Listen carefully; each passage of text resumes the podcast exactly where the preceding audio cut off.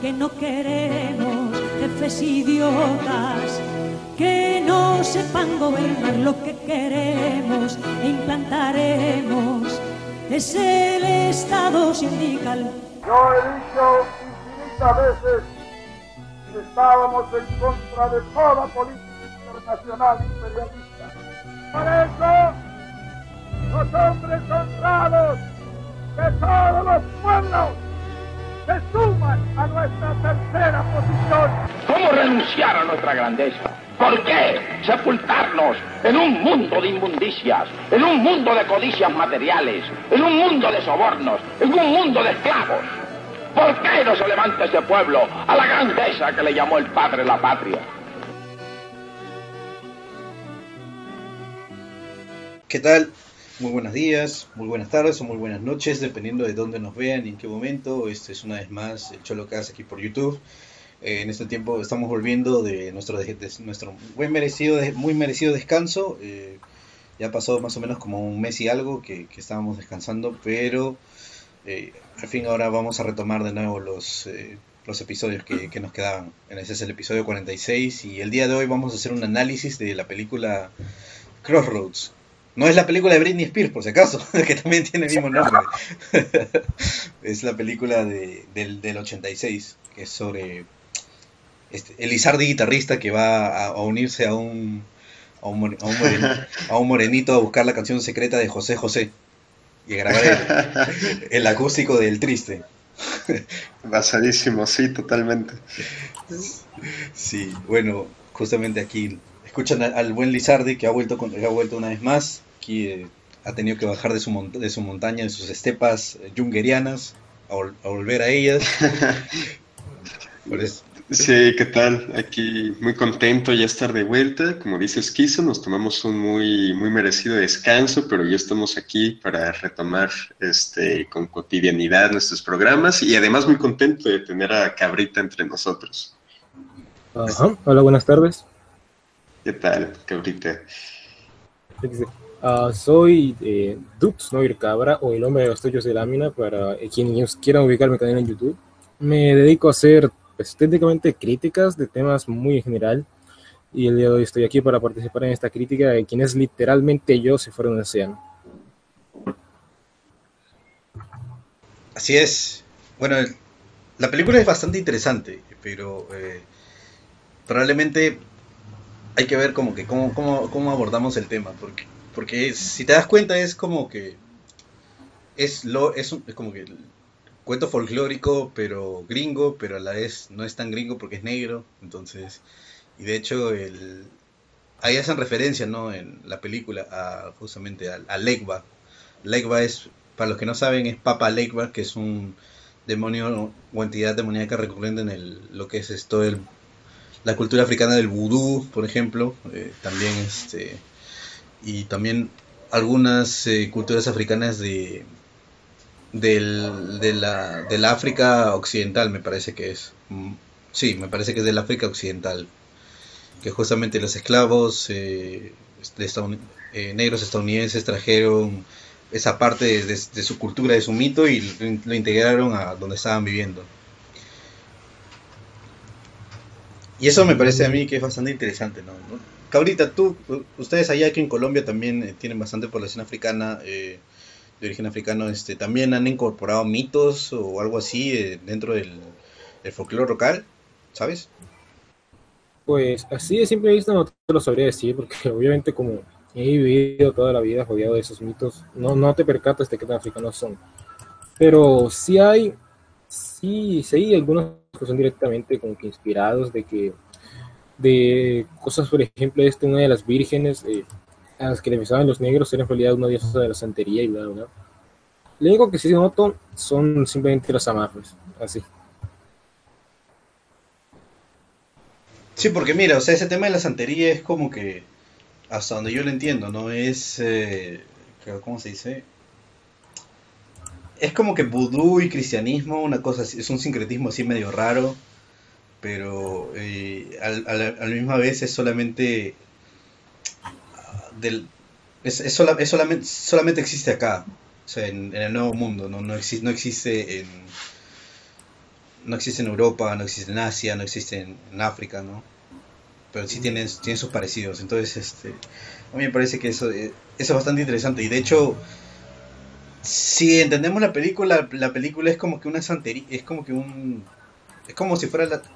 Sí, es como, es como una idea de la santería también, porque, o sea, hay mejor, ¿no? Eh, le dice Papa Legba que es el demonio de ahí, pero el demonio de ahí no funciona con la idea del infierno. Esa idea del infierno es el, del cristianismo. Entonces ahí es, es, como una mezcla, pues, ¿no? Que es, tú le, tú le das un contrato a Papa Legba y Papa Legba te va a llevar al, al infierno.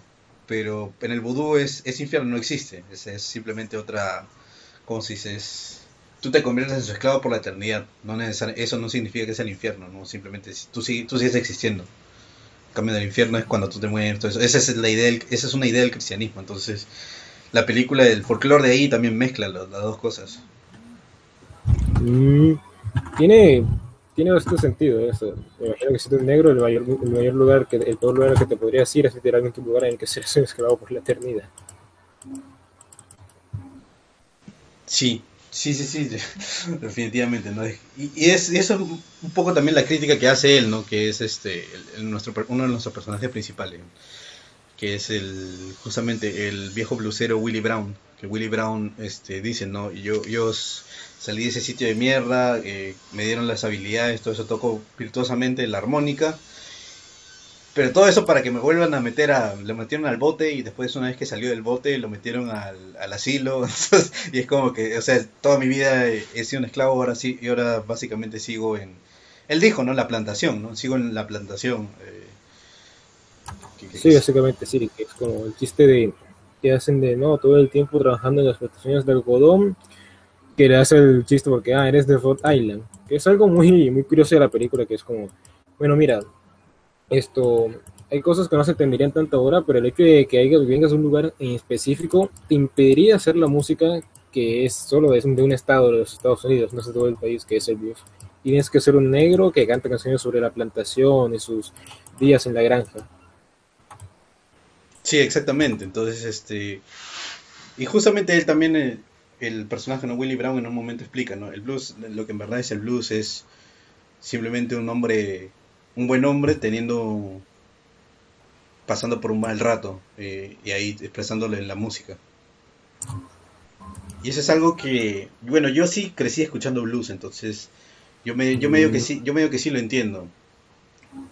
Porque es, el, el blues es como decirte la, es todo este espectro de emociones y de vivencias que, que uno pasa en la, la cotidianeidad, pero que uno busque, busque expresar, busca mediante el uso de la guitarra, la armónica o algún otro instrumento, busca expresarlo ¿no? y votarlo, porque más, es más que nada que es algo que viene de dentro hacia afuera. Entonces eso es lo que yo eh, toda la vida he entendido de, lo, que, de lo que es el blues y de también este, el feeling del blues, ¿no? es, es básicamente eso. Mm, sí, básicamente. Es como un sentimiento, va, tiene que ver con el hecho de que los estadounidenses les encantan las guitarras, pero es como un sentimiento que ellos siempre tienen como que melancolía o de este, de este cansancio después de vagar o viajar tanto, ¿no? Solo que con negros que no tenían caballos. Sí, sí, y justamente, claro, y ahí también entra el tema, ¿no? De que el estilo de vida de bluesman, ¿no? Este, Lizardi, entonces, este, Franz, eh, ¿el estilo de vida del Bluesman te recuerda algo a ti? Sí, muy, muy basado, muy hungariano realmente, ¿no? Pero sí, o sea, esta encrucijada que se, que se da, como tú mencionas, con el tema del vudú y que es un desarrollo del personaje muy válido, me parece a mí, el cómo va recorriendo, el cómo se encuentra con Willy, al final este, que el verdadero aprendizaje fue el camino y no el objetivo como tal. Y, lo más doloroso, la e que, que, llegó para irse, muy triste el tema de la, de la e este, de la carretera. Pero, pero sí, o sea, me pareció una muy buena película y esta temática del vagabundo, de vagabundear, del errante, es este, bueno, a mí desde lo personal y desde valoraciones que yo tengo, este, me llamó muchísimo la atención. Y, creo que la película como tal tiene una estética muy bien lograda, ¿no? O sea, sí, como que tira algo muy puntual. Y, sí, a mí en lo personal me, gustó bastante. Sí, justamente yo, yo te iba a decir eso de, de Junger, ¿no? Porque es, es, es así, es, es un... Pero también este, este tema esta idea de, me acuerdo que me parece que Trujillo fue el que escribió ese artículo de los bandoleros como los forajidos de México.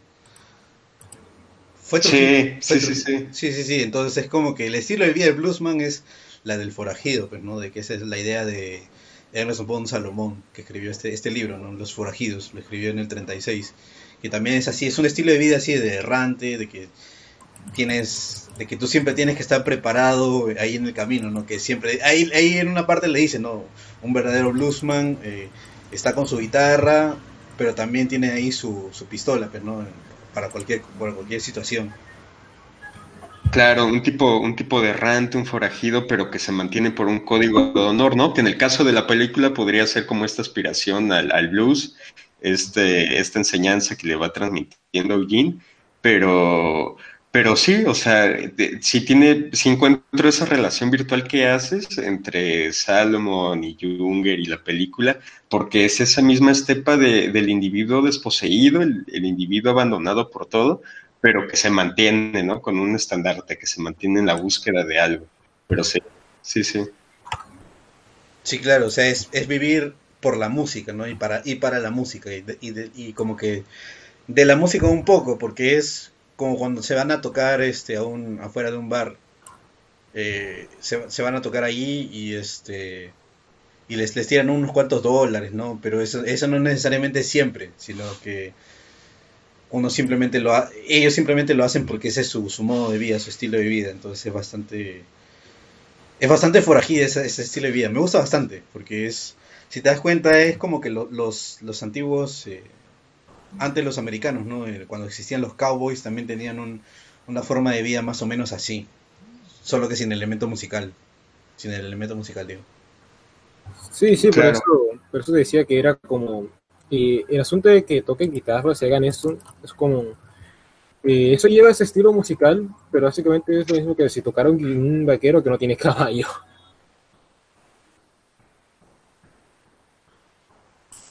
No sé si se me entienda. O sea, lo digo porque acá en Colombia tenemos la idea, al menos en la zona donde yo vivo, del juglar.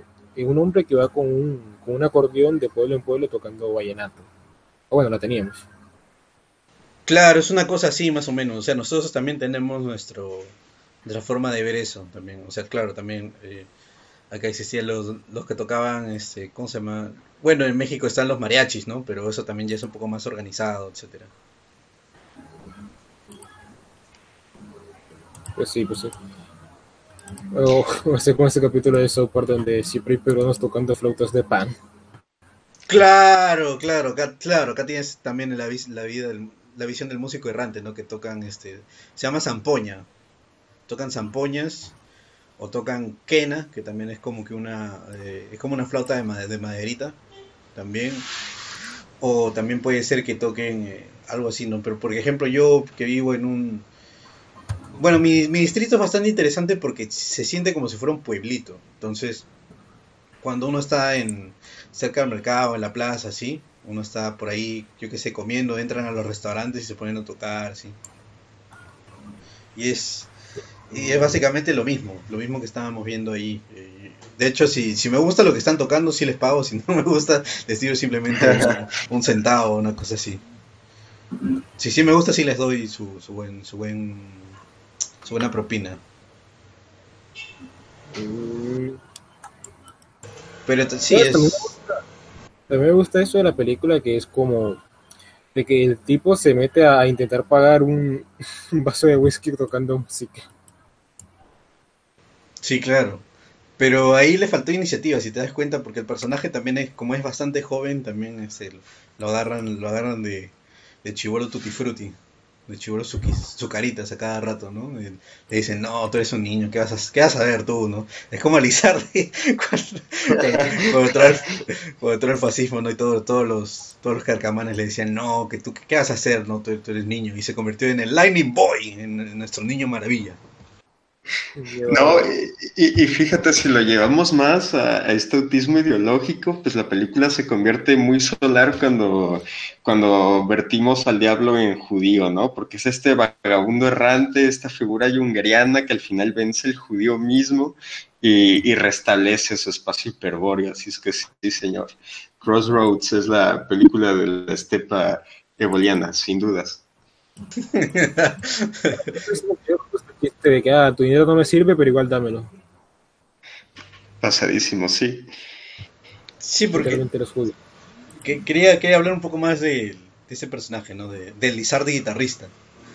Que, sí, que entra al mundo de, del blues fascismo mexicano, ¿no? Y, no, lo, quieren aceptar los anarquistas, pero se encuentra con justamente con, con Ontiveros ahí en, en el asilo y Ontiveros le dice, no, sí, tú estás muy basado, amigo al principio lo, lo test, en principio le hace, le pone un, le hace un test, ¿no? Y él le dice, no, es que tú saliste en las fotos con Ernesto Jiménez Caballero, ¿no? Y él...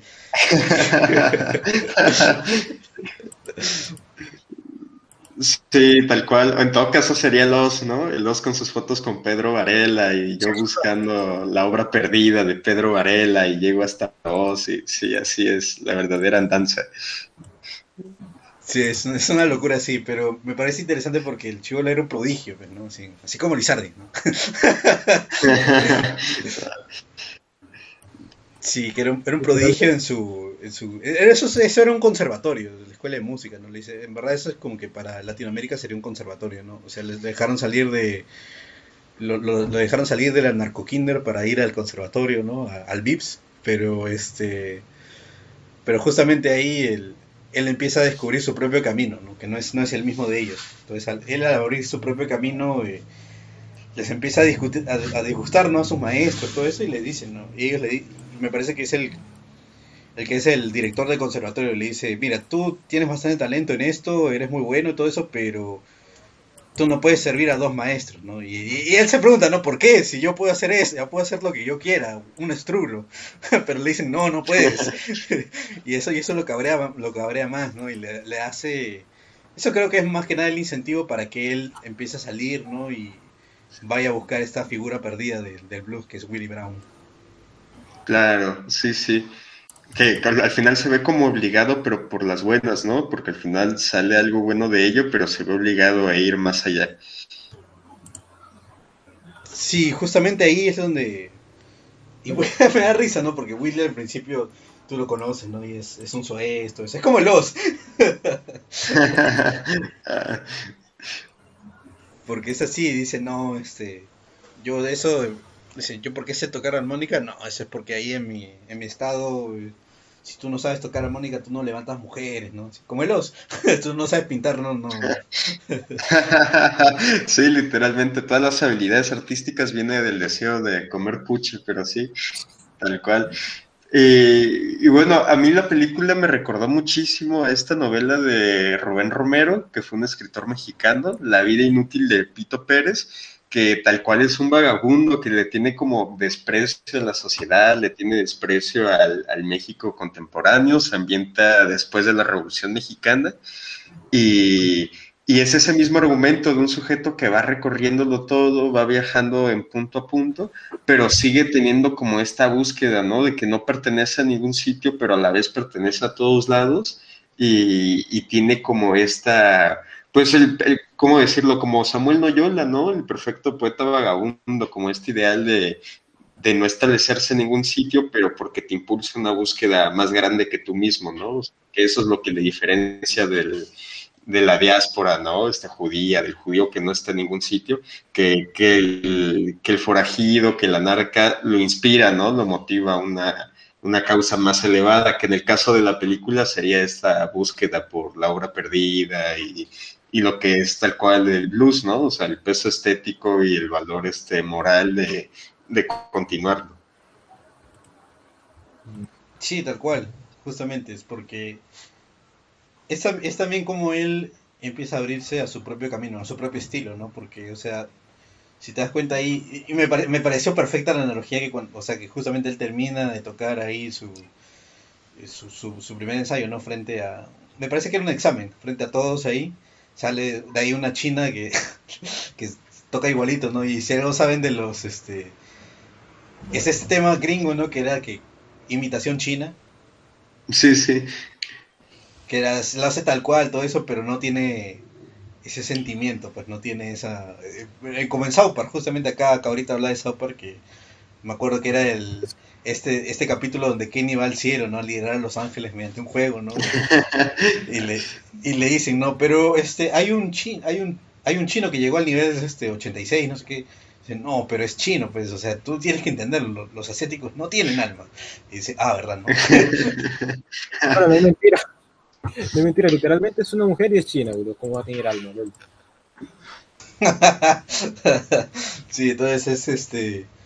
Eso es como que un, antes cuando las películas no de los 80 todavía tenían ese, este podían hacer esas analogías no sí tipo políticamente incorrectas así todo eso eh, de hecho sí se podían dar el lujo de hacer eso. Ahora ni cagando pues no ahora te, pondría no sé un androide transexual una cosa así.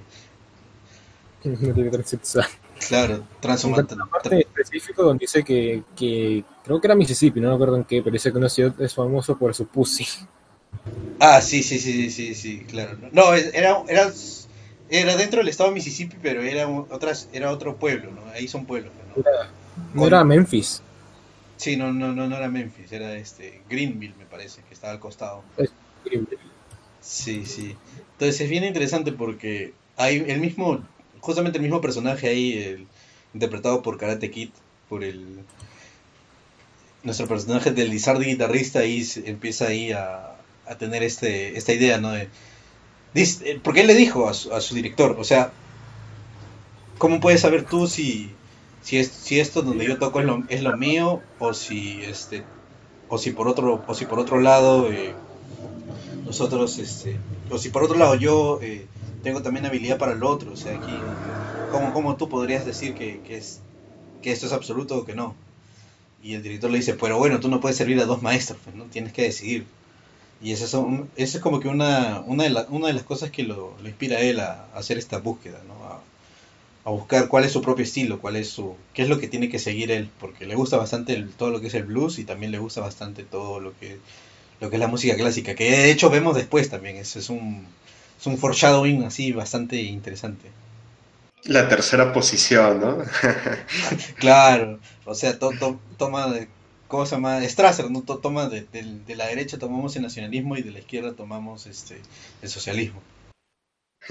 Tal cual, sí, sí. Es que es justamente eso, logra combinar ambas cosas para obtener como que su propio estilo, que es y así como al final le gana el tipo este de el guitarrista. Claro, él es Steve, eh, para los que no saben es Steve Vai, es un guitarrista muy, muy conocido, de de hecho, yo lo vi tocar en vivo, me parece que fue en 2018, me parece que fue, o 16. No me acuerdo exactamente en qué año lo vi tocar cuando vino acá a Perú. Y eh, tiene temas muy, muy, muy buenos. De hecho, el, la canción esa en verdad es de él, la, que toca al final el, chivolo.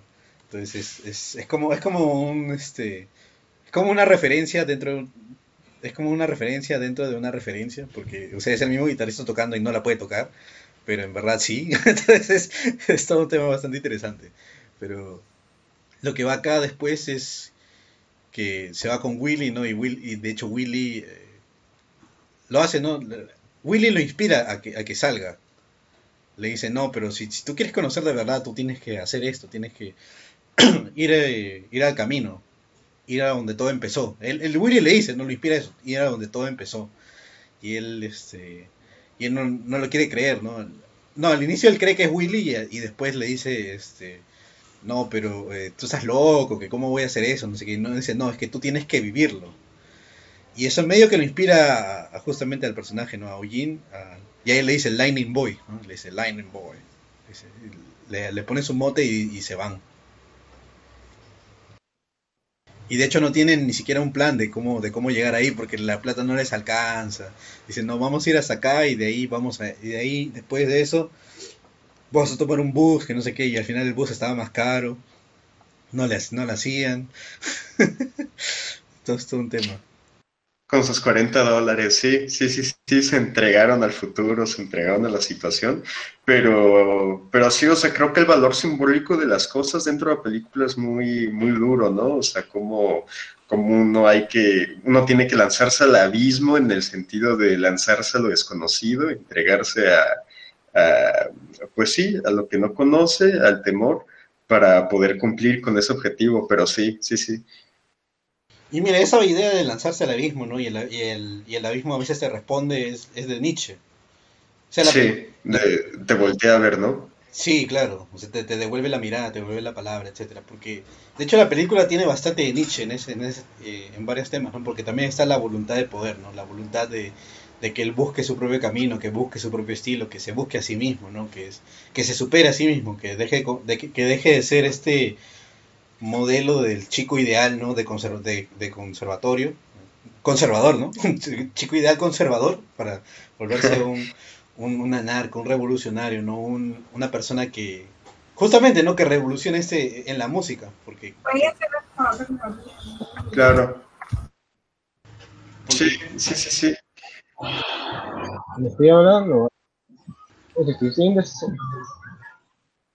¿Qué cosa?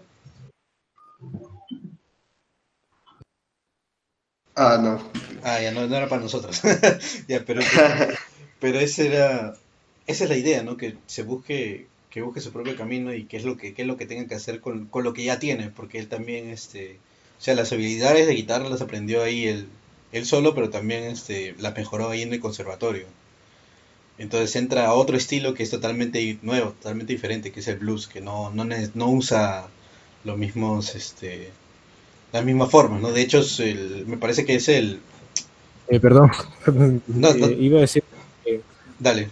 que el camino, el camino que él elige es como que muy americano, si te das cuenta, es como voy de paso en paso, en estado en estado, y todos los estados en... O sea, es como ese detalle de que los estados son similares, pero diferentes entre sí, pero él camina por estados del campo, o sea, va desde la ciudad de Nueva York, que las primeras escenas de la película es como no se ve ni un pedazo de tierra, todo está muy urbanizado. Y ya cuando camina por el campo, ya ni las carreteras están, se nota lo, lo ¿cómo se diría? Lo muy artesanales que son, o sea, cómo se dejaban por el camino. Sí, justamente eso también, eso es bastante interesante porque es como la gente de, de, la ciudad tiene una forma de hacer las cosas, ¿no? Y Willy, Willy le reclama eso, ¿no? Tú crees que la ciudad y todos tienen la vida muy parametrada, la forma de hacer todo este, bastante eh, ya prefabricada, básicamente, ¿no? Y dicen, no, y la forma de hacer las cosas en el campo, en todos estos estados, es bien diferente, ¿no? Porque justamente ahí, Willy, justamente ahí, eh, me parece que es donde, donde es que, que se van primero. Eh, ah, cuando toman este cuando toman el aventón, ¿no? Y se van ahí, le dice, claro, ¿cómo crees que tú, los viejos hombres de blues, este, lo hacían, ¿no? Y irse de un, de un sitio a otro. Tomaban, simplemente se tomaban ahí con, con, lo que, con lo que había, ¿no? Que era tomarse un aventón. Y lo jalaban ahí hasta al siguiente pueblo, al siguiente estado. Entonces, este, se van a... Toman su primer aventón, ¿no? Y le dice, bueno, estás en, estás en el camino para convertirte en un verdadero bluesman. Y y él, y él, le dice, no, ¿qué va a hacer Willy? Y, sigue, y, siguen caminando hasta que se encuentran con un tren. Y eso es importante porque, o sea, él le dice, no, tú tienes que hacer al tren hablar.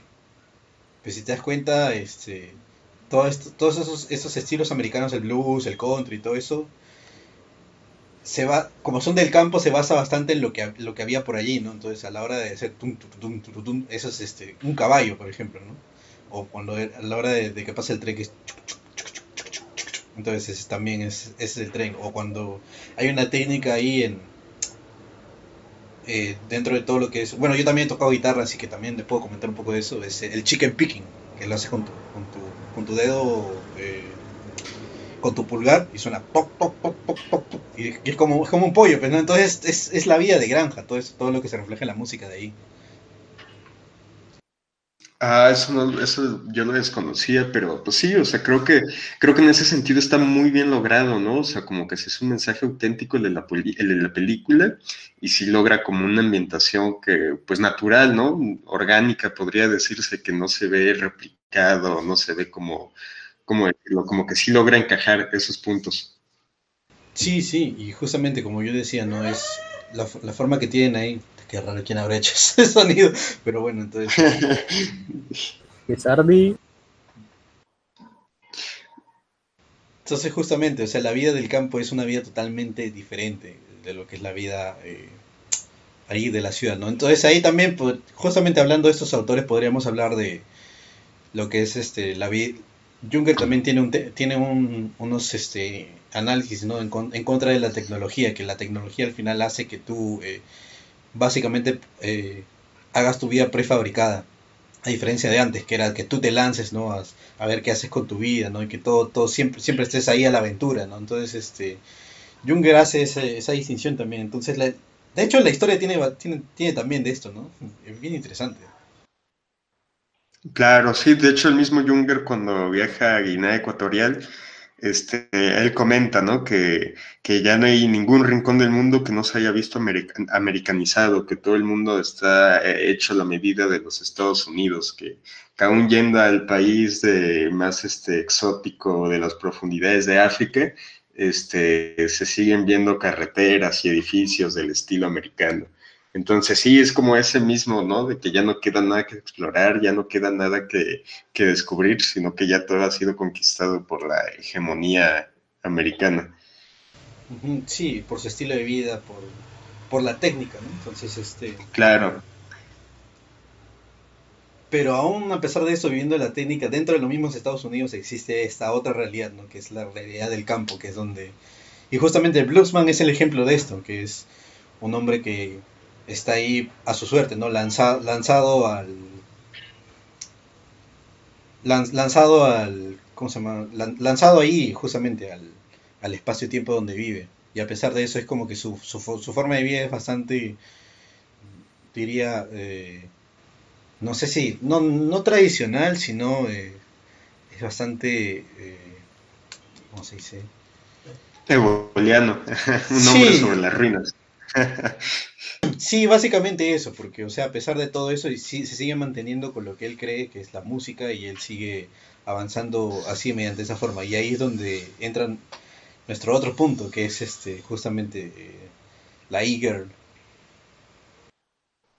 Sí, no, eso sí, fue muy doloroso. De hecho, no sé si sea así, pero el tema de la e y, y el duelo que se da al final de la película me recordó un poco a un capítulo de de un show más, este, esta serie de caricatura, que creo que basaba sus, sus, episodios en varias películas clásicas y tal. Entonces no sé si la habrán tomado de ahí, pero me recordó muchísimo un capítulo en donde una chica que, que llega para irse la abandona y al final todo termina en un duelo con, con una entidad y sí. Pero sí, la Eagle, qué, qué cabrona, ¿eh? nomás vino a provocar dolor, como todas las mujeres, absolutamente todas en efecto, todas putas, todas putas, todas putas, en efecto. Todas putas, sí, aparte Iger, porque está, creo, ¿no? Que ya no recuerdo bien, pero creo que está escapando de su padre, de su padrastro, ¿no? Sí, eso, de su padrastro, sí, sí, sí. Sí, sí Iger total, la bel del fin del blues, en fin. Sí, y me, me, parece bastante interesante ese contraste, ¿no? Porque, o sea, por ejemplo, eh, no es, el Lightning Boy, sus, padres están separados, pero como que él le dan el espacio para hacer lo que él quiera, le dan el apoyo en ese sentido, ¿no? Y, pero a pesar de ello no, no es como que pueda llamar a sus padres, es, como que estaba cuando, cuando se iban a tomar al, ¿cómo se llama? A tomar el bus, el, justamente Willy le dice, pero llama a tu padre o llama a tu madre, no sé, pieles ahí que te, que te manden unos, 100 dólares, una cosa así, ¿no? Y dice, no, es que no es tan fácil, ¿no? y eso, su estilo de vida es totalmente distinto, ¿no? Porque dice, no, mi mamá está en Europa y bueno, mi papá está en Chicago. Y dice, ya, pero llámalo, en total, estamos por ahí nomás. Y dice, no, no, es que no es así, ¿no? Y es que es como que, o sea, a pesar de que su viejo la apoya en tema de la música, todo eso, no, no le tiene la confianza como para decirle, oye viejo, este, me he lanzado a hacer esto y apóyame, pero. Sí, como que está por su cuenta, ¿no? O sea, aún teniendo como ese ese soporte de algún modo, pues está pues abandonado, ¿no? Abandonado y va por sí mismo. Sí, justamente, o sea, es, y eso es todo el tema del blues, ¿no? Que tú estás, tú no sabes dónde estás, tú estás tirado allí en, todo lo que te pasa y tú tienes que encontrar tu propia, tu propio sonido, por así decirlo, tu propia, tu propio estilo, tu propio, tu propia letra. Eso, claro. Entonces, eso como que él medio que ya estaba encaminado. Entonces, creo que eso es una de las razones por la cual eh, el blues le llamó tanto. Pero eso es algo que él no se dio, no se, no se dio cuenta. Porque, ¿y por qué digo esto? Porque cuando llega el, tema de la e-girl, y es este, y bueno, la conoce todo eso, y, de hecho, este, al inicio no es, se, ve bastante que es un, un chico con bastantes, ¿cómo se llama esto? Sus, eh, a pesar de que se le, se quiere pegar de malo, es bastante con, sigue con sus modales, ¿no? ha sido buena crianza, ¿no? Porque cuando justamente la e-girl eh, va, va, a querer, va, ¿cómo se llama? Este, a, a intentar, ¿no? Ganarse un poco de dinero con el, con el tío que es, este, ¿cómo se llama? Que manejaba el, el bar y el, y el motel este, el, chico entra y dice, no, yo la tengo que salvar, no sé qué, como si fuera un héroe así de cómic, una wea así, y es como que no, weón, cada, cada, uno baila, por baila con su pañuelo, ¿no? Y la flaca mismo le dice, no, o sea, ¿qué crees que estás haciendo, weón? Qué raro eres, o sea, y es como que en el campo, a pesar de que la gente tenga modales, cada uno está por su lado, en cambio ahí, al parecer en la ciudad está más, eh, ¿cómo se dice esto? Está más... Eh, está más condicionado a que cuando pase algo tú tienes que estar allí, tú tienes que eh, entrar ¿no? en el problema y meterte. Claro, como que hay más apoyo mutuo, ¿no? Es como el deber social, sí, sí. Sí, claro, claro, es como un deber social, exactamente. Entonces, eh, y, eso, y eso es bastante diferente, ¿no? En el campo, ¿no? Porque en el campo ahí cada uno está por su lado, pero... O sea, cuando uno está en la, en la carretera, cada uno está por su lado, pero de ahí volviendo al tema, ¿no? Eh, justamente ahí se ayudan. Willy también le reclama, ¿no? Le dice, ¿qué crees que haces? Y justamente ahí eh, Willy, Willy siendo, siendo como que un, ya un viejo lobo, ¿no? Todo ese tema, un viejo zorro. Él ya conoce todas las andanzas y se consiguió una pistola, ¿no? En la casa de cambio. Me da risa Willy porque justamente él, tenía un reloj, ¿no? Y el reloj le dije, no, vale como 1400, no sé qué. Y en verdad el reloj tal vez no valga, no valga tanto, tal vez solamente valga 300. Pero así le, le, metió letra al, ¿cómo se llama? Al, de, al de la tienda, porque no sabía y se llevó la, y justamente ahí eh, Lightning Boy se llevó la guitarra y con su amplificador, con su amplificador este, a baterías y Willy se consiguió una pistola y también un poco de plata. Bastante, como digo, ¿no? Un, viejo zorro, eh, Willy. Claro, sí. Sí, sí, y, creo que la ambientación, e insisto, la estética de la película está, pues sí, muy bien lograda, o sea, se nota, se transmite, ¿no? Como esta, esta esencia de, del campo y de los personajes, y no, no llega a, sintetizarse, ¿no? O sea, sí es como muy, de, de un aire muy auténtico. Sí, justamente porque te da esa ambientación de que porque la película también te da dos ambientaciones, ¿no? Una que pasa como que en los años 20, que es al inicio, y la otra que pasa eh, en el tiempo actual, que son los 80. Sí, sí. Sí, justamente ahí después de eso, ¿no? Y que se hacen con el carro. y Willy le dice, no, no, sí, tú vas a encontrar tu carro en tal sitio. No, no fuera. Lo vendió al toque. Fue, el hecho fue genial, pero me da, me da algo de gracia que al final de la película, cuando ya pues rompen el pacto con el diablo, la, la, cámara como que toma el tono que tomaba en 1920, como que dando a entender que él tuvo como que esa esencia del blues. Sí, sí, justamente. Justamente por eso estoy diciendo, ¿no? Es que la película juega con los dos ambientes a cada rato. Porque cuando hay recuerdos, ¿no? De, los recuerdos de Willy, justamente se van ahí a esa tonalidad de los años 20, así, película antigua. Claro, como que lo logra entretejer, ¿no? Ambas, este, ambos espacios y tiempos, pues. claro, como hay, hay continuidad, ¿no? De, lo que está pasando. Es como que si, es como si estuvieran como que en su propia esfera chiquita, por así decirlo, en su propio, eh, ¿cuál es esta palabra? Eh, en su propia dimensión, dimensión chica. ¿Tipo su propio mundo? Sí, en su propio mundo, una cosa así, ¿no? Que, que a pesar de que todo eso está pasando, ahí la ciudad, todo eso, a pesar de eso, ellos viven en su propio mundo. Claro, sí, sí.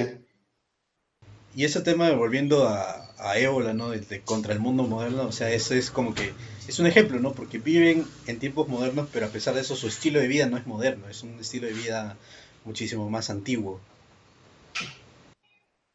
Claro, sí, y, y no sé, o sea, sonará broma, pero este tema del hombre sobre las ruinas es justamente eso, ¿no? O sea, quien, quien se muestra indiferente a la modernidad y sigue avanzando por sí, o sea, sigue actuando de acuerdo a un código moral este, muy propio, que en este caso es lo que dota el blues, pero, o sea, en ese sentido sí está como muy afín a, esta cuestión. Sí, justamente después de ello se van a, después de este evento, ¿no? Se van ahí... Eh a la, ¿cómo se llama esto? Al, a la granja esta, y ahí es donde al final este el, el Lizardi guitarrista tuvo rico narcosexo con la con la con la Eagle. Eh, y resulta que su novio era líder de los Proud Boys americanos, ¿no es cierto? sí, sí. Entonces, este, ahí justamente él ya empieza a desarrollar sentimientos por la flaca, todo eso, ¿no? Y, ahí es donde aparece la policía, que es... Justifica, ¿no? Esto de All Cops are Bastards. Eh, acá, todo, sí, sí. de todos los policías son unos bastardos, entonces es, eso, porque también ahí, a pesar de que son policía chica, eh, igual, o sea, sí, es como que les llegó un reporte, ¿no? De que, había, de que habían visto gente que había entrado a una, a una propiedad así sin, sin que sin que los, ¿cómo se llama esto? Sin, sin que necesariamente fueran de ahí, ¿no? Eso es lo que pasó. Pero, eh, sí, pero justamente ahí eh, el tema es que no sabes quién, quién, esclavó, quién esclavó la denuncia, ¿no? Si en verdad fue el dueño o si fue este si fue alguien más, no eh, Yo, porque en un, en un tiempo, en un momento yo pensé que había sido el propio Willy que había llamado, pero después me di cuenta que no, que era este que era tema de, de los de, que los polis o bien podría ser que también este eh, pues ahí el, el guitarrista se haya pasado con la flaca y le, haya hecho le, ha, hecho que la flaca haga bastante bulla también puede ser puede ser también eso. Mm. sí eso que eso como que queda muy al aire no no se especifica pero sí probablemente la asustó la narcosexito eso fue lo que pasó en realidad Sí, justamente. Y de ahí los llevan a la frontera, ¿no? Y les a la frontera con otro condado y les dicen, bueno, acá muchachos, este, cogen sus cosas, se van, no pasó nada acá, nadie sabe nada y se van ahí, cruzan el puente y ya son problema de alguien más, ¿no? Yo no tengo nada que ver ahí, ustedes ya, ya verán. Y ahí es donde la flaca dice, no, pero la plata y todo eso, ¿no? Y ahí te das cuenta cómo actúan los tombos. sí, sí. Sí, y ahí Willy siendo zorro viejo, la flaca también a pesar de, de que sepa sus cosas, ¿no? Igual sigue, sigue siendo chivola, ¿no? Igual no se, no se da cuenta de, de, la, de, lo que está pasando. Pero Willy sí, Willy sí se da cuenta y le dice, ya, eh, bueno, ya ahorita ya nos vamos, no se preocupe, oficial, no pasó nada. Eh, si, si ve a tal persona me la saluda y bueno, ahí nos vemos, ¿no? y, y se van y ahí este se van ahí a un terminan estando ¿no? en un este en un hostel no no terminan llegando sí terminan llegando a un hostel y ahí donde dejan todas sus cosas y ahí le dicen y ahí Willy quiere quiere llegar al sitio que es donde todo empezó no que es el, el cruce de caminos pero la flaca no conoce pero le dicen no pero en tal en tal pueblo que está acá nomás este ahí tal vez conozcan un poco tal vez tengan un poco más de información entonces, este, y se van ahí al pueblo, ¿no? Y ahí es, te das cuenta que son los 80, ¿no? Supuestamente ya había terminado ese tema de la segregación, ¿no? Ahora toda la integración y todo eso, pero a pesar de eso, en, en ese pueblo estaban viviendo bajo las viejas leyes, ¿no? Que es eh, negros en un sitio, blancos en otro sitio. Y nadie cruza.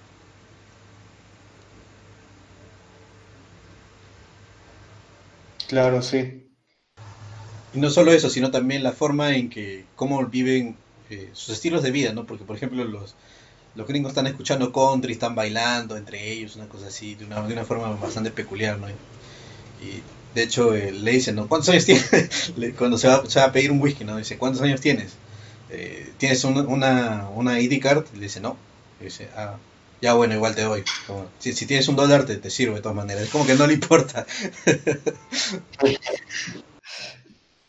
Por ejemplo, acá en Perú, bueno, yo en Lima, eh, hay algunos sitios donde también, o sea, si tú pareces, si tú no pareces tan viejo y medio que también sabes hablar, eh, te, permiten comprar este trago. Y dicen, no, es para mi tío, una cosa así. Y compras ahí un par de latas y puedes estar con tu amigo en un, en un parque tomando un par de latas conversando, sí. Claro, no, aquí, aquí en México, por ejemplo, eso es bastante sencillo de hacer. O sea, ya ah, llega un punto en que hay varios, incluso tiendas de barrotes y tal, que ya no les importa y lo venden tal cual a, menores y tal, pero sí, muy, es lo que hay. Ah, acá sea, quizás porque vivo en una región muy, um, eh, muy, muy abandonada del país, pero acá no te pide identificación, simplemente vas y compras, no importa si eres menor de edad. Claro, y es totalmente distinto, pues no. No, pero creo que es una situación similar, porque también si te das cuenta el pueblo también está medio dejado por su lado, entonces es como que también ahí, eh, en donde no están las reglas de la ciudad, eh, igual este, se puede hacer ese tipo de cosas, ¿no? No, eso fue lo que me encantó, como se nota que todo es muy, eh, muy orgánico, el pueblo no tiene las calles pavimentadas. Claro, o sea, y, es todo, es, si te das cuenta, parece como si fuera un, una, ¿cómo se llama este? Un, un pueblito de viejo oeste, ¿no? Estas películas de, de vaqueros. No sé si te percataste. Sí, tiene como esa ambientación, sí, sí, sí, que coquetea como, eh, es que es como la vida rural, pero a la vez son forajidos, o sea, serían tal cual vaqueros de la modernidad, ¿no? Vaqueros de los ochentas. Sí, exactamente, tal cual, tal cual, tal cual, son, como, son como vaqueros modernos, pues, y ahí está el tema de que tienen la pistola y todo eso, ¿no? Igual entra ahí, y, eso es lo que decía, ¿no? O sea que en, en la, para los, este, según yo entendí, ¿no? En la película, si tú estás en el en la ruta, ¿no? En el camino, ¿sí? Todo eso. O sea, ahí cada uno baila por su lado. Pero cuando tú entras a un, a un pueblito, una cosa así, ya ahí todo, todo es más este, en comunidad, ¿no? Todo es este, la comunidad organizada, como decía Perón. Claro, sí, ya se torna en, en, darle importancia ¿no? Al, pequeño colectivo de cada locación. Pero sí, de hecho, ahorita que lo estamos mencionando, esta ambientación como del desierto y del campo y el vaquero, y que son dos compañeros que, que, viajan hacia la nada y al final se encuentran con una chica que les deja, me recordó mucho a... a Perro, no sé si han visto la película. ¿Cuál? Eh, un muchacho y su perro, eh, que creo que es este postapocalíptica, es de los 80, 70 creo. Y, como que me, sonó un poco, ¿no? un poco la misma estética. Me parece que sí. muy... Me parece que sí la he visto en, algún, momento, sí, sí, sí. Es que había un canal, me acuerdo que aquí, que, pasaban este ese, ese, tipo de películas de los 80, sí. Yo me acuerdo que he visto varias películas de horror ahí de los 80. Esta película nunca la vi ahí, pero, pero sí, este me parece que esa película que tú mencionas sí, la, la llegué a ver ahí en algún momento. Es que tengo muy vagos recuerdos de, varias películas de ahí. O sea, me acuerdo como que de escenas bastante puntuales. No, no me acuerdo de, todas las, de toda la película. Eso es lo malo. Claro, sí, sí. Es como, sí, sí. es como Hellraiser, por ejemplo. Hellraiser yo la vi ahí, o también El Amo de las Marionetas, todo eso, pero no me acordaba de la película entera hasta que la volví a ver. Pero sí, sí, me acuerdo de la escena de la ducha, por ejemplo, una cosa así. Eh, pero es, pero bueno, entonces, este, otro también que podría ser es tipo esta de eh, El Quijote también, que son dos amigos que, van por ahí y se abren paso en sus aventuras. También es, es, una, es una cosa así, es, un tema medio que recurrente, si te das cuenta. Sí, sí, sí, sí, como que, o sea, eh, pero es tan auténtica la cuestión, está también logrado que te recuerda apenas, ¿no? O sea, sí es como muy propia la película porque no haces la relación inmediatamente, pero sí es como común el, esta temática de los dos compañeros que, están este, dejados a su suerte y tienen que avanzar y les guía una búsqueda y al final se encuentran y se desencuentran con mujeres y tal, todo muy muy, pues sí, como dices, muy, muy, muy del forajido. Obviamente que la versión moderna de todo esto es Secreto en la Montaña, no la vean. sí, es. Sí, ahí me acuerdo todavía estos memes, ¿no? De que era este. Eh, hacían el paralelo con El Señor de los Anillos, le decía dos, decía dos historias que tratan de lo mismo. Son dos amigos que están se abren paso. se, abren paso a través de, distintos pasajes, ¿no? Todo eso para ir a una montaña a destruir un anillo. sí, literalmente, literalmente. Sí, acá, bueno, volviendo al tema de, yo cuando estábamos en el pueblito, eh, que se sigue rigiendo bajo las reglas antiguas, ¿no? De la segregación. Eh, y una vez que los votan, ¿no? Este, justamente como son dos eh, personas este, totalmente sin experiencia, ¿no? O sea, totalmente, que están viviendo por primera vez básicamente, tienen, tienen la gran idea de cruzar, ¿no? de cruzar y entrar como si no, no hubiese pasado nada. Y ahí obviamente que les hacen el par, el, el pare los, eh, los afroamericanos ahí le dicen, no, ¿tú quién eres? ¿Quién te crees? Ahí, tienes tu sitio, ¿no? Dice, pero no, pero me votaron, no, todo, todo inocente. Le dicen, no, pero me votaron del otro sitio. Dice, y el, los, morenos dicen, ¿ya ahí? y ya le querían este, quitar la guitarra y todo eso. este, es, como cuando, y de hecho eso, eso aún sigue vigente más o menos, que es como cuando tú entras a un barrio en donde no te conocen y puede, puede ser que ahí te roben. ¿Te das cuenta? Claro. Sí, sí. Y de ahí justamente, como tienen ahí a Willy, que es su padrino, y justamente ahí todavía se escuchaba blues, ahora no ahora no sé qué será ahí, qué serán en el, de esos pueblitos, ¿no? ¿Tú, crees que sigan...? Eh, probablemente no sé, en los pueblitos no creo, pero... Sí, porque por ejemplo, eh, yo tengo eh, yo tengo un familiar que es músico de blues, ¿no? Que sí ha hecho tours y todo, todo eso, Dice que sí hay algunos sitios en donde todavía sigue la, costumbre así, obviamente que ya es muchísimo menos, pero ya no son ya no son bares segregados, o sea, ya es como ya no hay tanta gente que, que, le guste lo mismo, o sea, solamente es como que se vuelve un tema de nicho, si te das cuenta, de nicho. Igual que el fascismo. Mm. Sí, sí, sí, sí, no, pero a ver, a mí me gustaría mucho, ¿no? Que se hayan mantenido esas cosas, pero en Estados Unidos lo veo muy difícil, o sea, realmente allí el gran Satanás lo envenena todo. Sí, definitivamente, destruye todo, entonces, eh, bueno, ahí justamente Willy los hace pasar, ¿no? Él es este, su compa y tocan con tocan, eh, justamente él, dice no es mi es mi acá mi, mi cachorro ven que venga acá Lightning Boy y justamente tocan tocan ahí para toda esa gente y la hacen la hacen sentir no y, ahí es donde él más o menos se da cuenta que o sea sí, esto sí es lo que él quiere que no es necesariamente el tema de música clásica sino este tema de estar más tocando ahí eh, para la gente tocando ahí para este en estos sitios no donde se vive la vida eh, del día a día eso es lo que es lo, es lo que en verdad le gustaba a él, ¿no? Cosa que no podía encontrar en, la ciudad, cosa que solamente existe en el campo.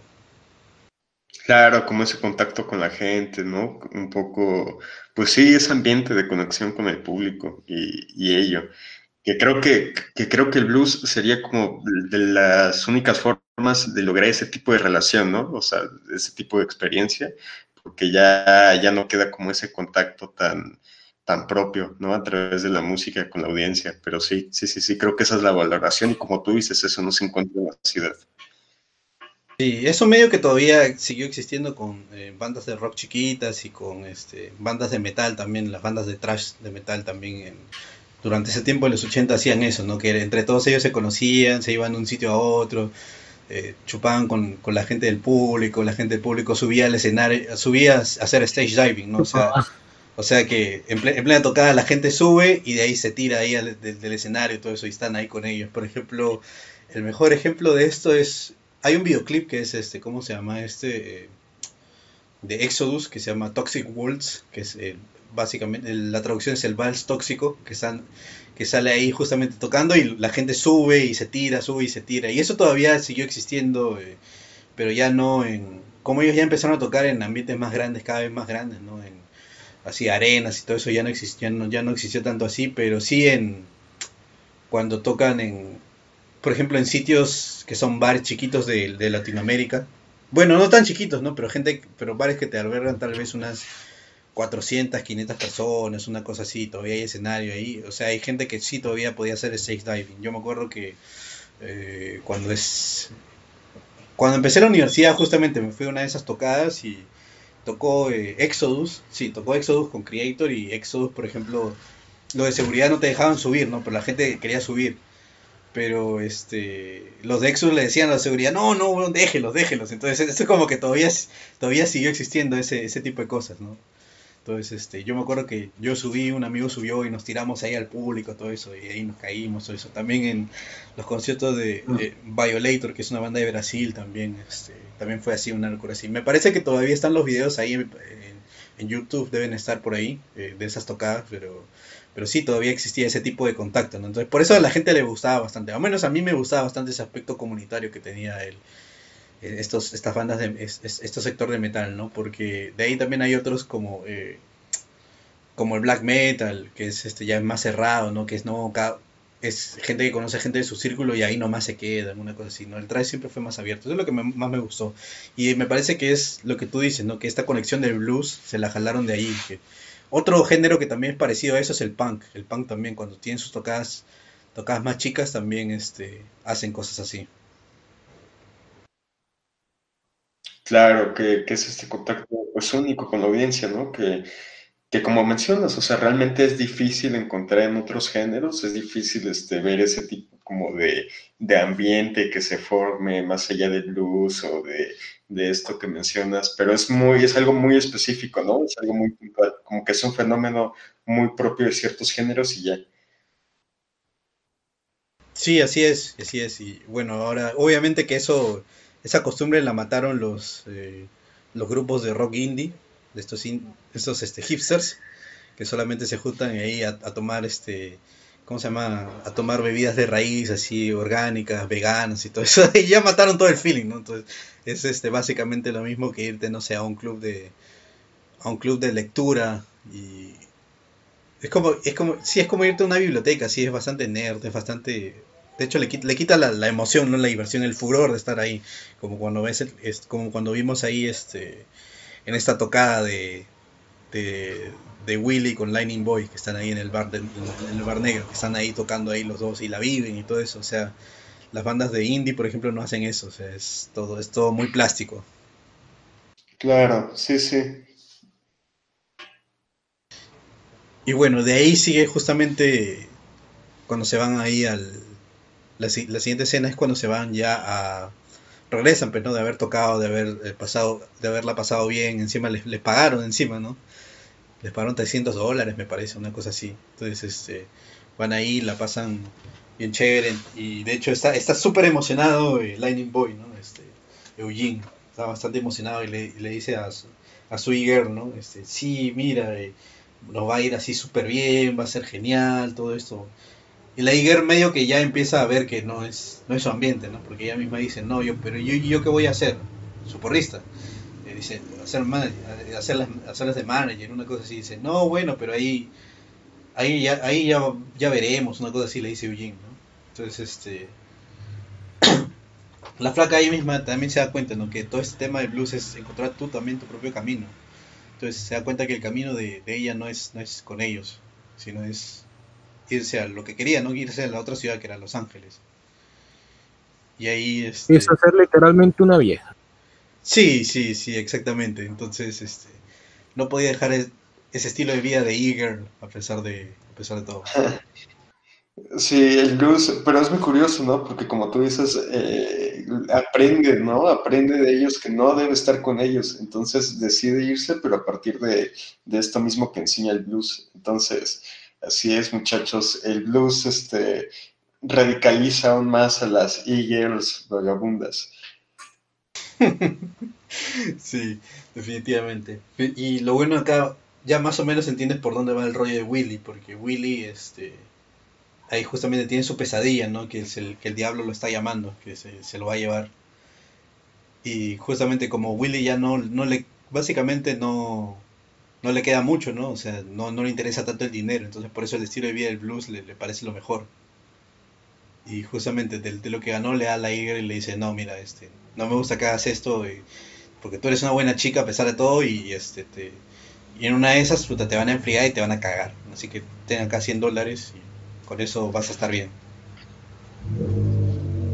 Y, y ella justamente se da cuenta, ¿no? Que, que, sí, o sea, a pesar de que ella se, se creía la que era muy... Eh, la que sabía mucho, ¿no? Que la, que sí, que se iba a dar el camino, que a la mierda todo, no, no se da cuenta que el mundo de afuera es mucho más complicado, mucho más eh, incluso agresivo.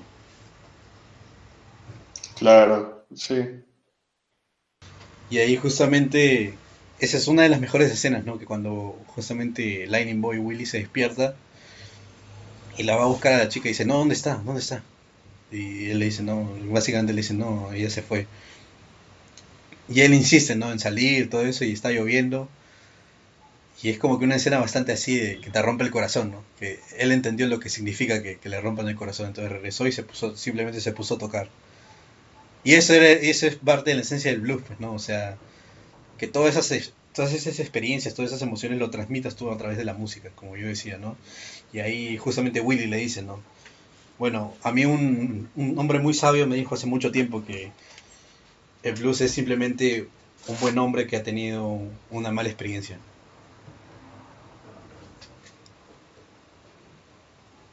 Claro, sí, creo que estoy de acuerdo contigo. Creo que sería directamente la mejor escena de la película, porque ya, ya es lo que completa Eugene, ¿no? O sea, ya después del aprendizaje, después del viaje, después del punto este, máximo de, de su aventura, pues ya, pues vaya, es como el primer gran golpe, ¿no? Y ya es lo que le cambia y lo que le reafirma como, como músico.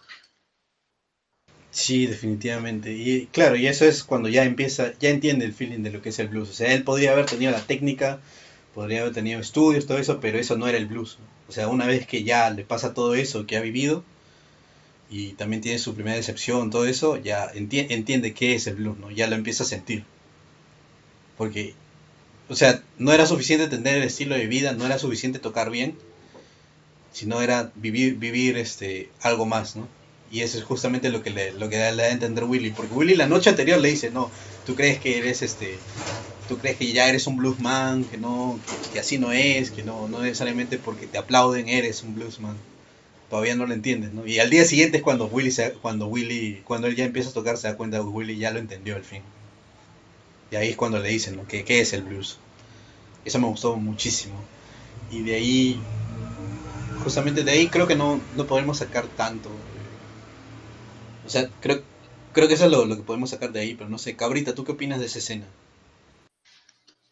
Esto, la de que le dice que él no entiende, lo de que, que es un bluesman, o sea, esta cuando, después del primer espectáculo que hacen, o, cuál? Sí, justamente esa, la transición de esa a la noche siguiente, que es cuando ya se va la flaca. Me encanta esa escena porque es como, sí, tú te crees, la, tú te crees muy pistola, pero en realidad aún te falta le dice que, el tipo lo sigue alentando, él no va, él no va a mejorar.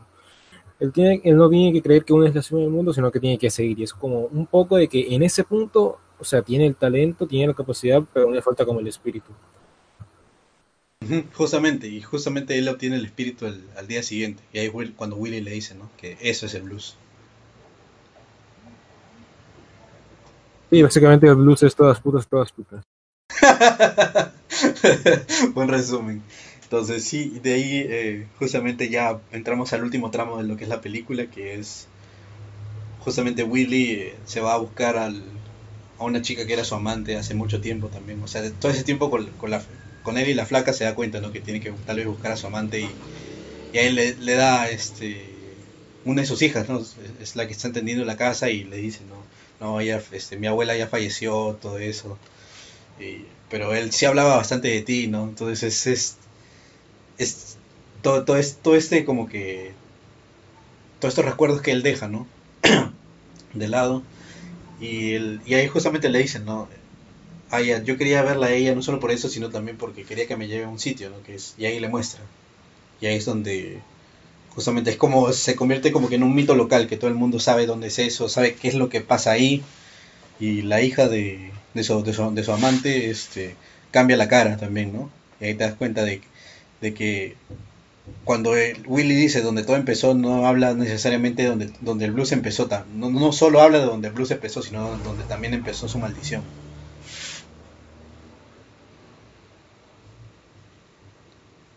Entonces, justamente se van allí y y Lightning Boy eh, se da cuenta, ¿no? Que es ya dónde están y le dice, wow, no, qué bacán, todo eso. Pero él, él totalmente incrédulo, dice, no, ¿qué va a hacer? ¿Qué va a hacer el diablo de verdad? No, no. Y, y justamente Willy le dice, no, ponte allá y ponte a tocar, porque yo voy a esperar a, yo voy a, esperar a que aparezca. Entonces se pone a tocar y justamente viene el, ayudante del diablo, que es este... No, no tiene nombre, pero justamente entra como, como entró cuando él era, viene como cuando él era chico, o sea, con el carro del año de ese momento y acompañado de una mujer. Y después de eso, eh, él le dice, no, mis asuntos no son contigo, que tú eres un, tú eres un secretario, si eres un, es un representante. No, no, mis asuntos son con, con, el, con el dueño del circo, con el dueño del circo, con el mandamás. Y le dice, no, ¿qué te va a ver? No sé qué, una cosa así. Y dice, no, no. Y, y justamente ahí, porque tiene voluntad de, de verlo, es que se aparece. Porque se va y él se aparece. Y justamente ahí le dice, no, tú firmaste tu contrato, todo eso. Y le dice, no, pero, pero no era lo que me prometiste. O sea, yo, yo tuve eso y, y no, y ser mi vida encerrado. O sea, ¿cuál era el punto? Y ahí le dicen, y ahí justamente le dicen, no, que no, que un trato conmigo no, no, no se va así, eh, a menos que tengas algo que, que darme a cambio. Y eso es, si se dan cuenta, eso es bastante de un poco el mito de Fausto. Que Fausto también hace un pacto con el diablo y a Fausto este, va a reclamarle su alma, ¿no? Y justamente él hace un, ¿cómo se dice esto? Hace una jugada, ¿no? Con, su esposa, que la, la, la, viste así como si fuera una, una criatura totalmente bizarra, ¿no? Y ahí justamente el diablo se espanta y se va. Y ya no, ya no la continúa. Entonces es, una cosa así. Claro, sí, sí, sí, sí me, hace sentido esta relación que haces con el mito de Fausto, pero, pero sí, o sea, al final se logra, ¿no? Como este desarrollo de los personajes, tanto de Eugene como de Willy, ¿no? O sea, mutuamente como que este viaje, bueno, se supone, ¿no? Que Willy estaba ahí para servir a, a, Eugene, pero al final ambos logran su, su cometido, ¿no? O sea, ambos logran esta transformación.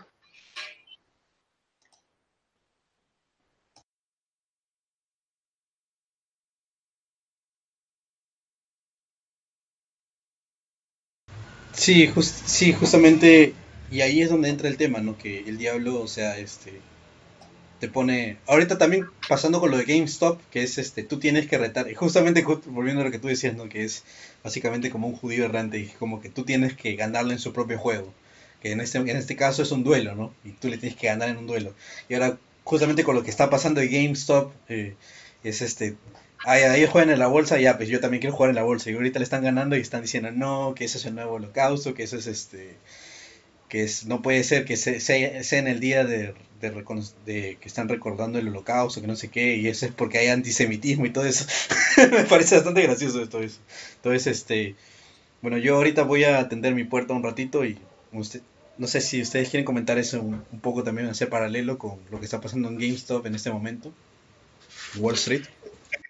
Pues sí, o sea, como tú mencionas, es vencer al enemigo en su propio juego y, sí, muy basado en esto que se dio en Wall Street, la, verdad, este, demostró totalmente el poder del, autismo, al, poder este, hacer sudar a los grandes bancarios, inversionistas, que, aquí también se ve, se ve la doble moral, ¿no? O sea, la hipocresía de, de estos sujetos que se la pasan hablando de libre mercado, que se la pasan hablando de, pues sí, ¿no? Esta doctrina un poco más este, libertaria, apuntando a la, a la cero intervención por parte de las autoridades dentro de, de, este tipo de actividades, pero ya cuando, cuando un sujeto cualquiera que se organiza en redes sociales empieza a invertir y le sale bien, ya, ¿no? Piden la intervención de, del gobierno, que creo creo que vi que Wall Street pidió formalmente al gobierno de Estados Unidos intervenir, ¿no? Porque ya provocarían mucho, muchas pérdidas y no sé qué tal.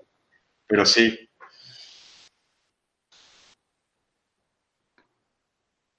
me parece curioso que no, como que todo el mundo le dio carajo, todos dijeron fuck Wall Street, a nadie le importa, y es como, incluso los libertarios lo odian porque pues, se odian entre ellos, pero es un asunto más bien de, de que, pues sí, son, son multimillonarios, o sea, siempre están alterando el mercado a su conveniencia. ¿Quién va a sentir lástima por ellos?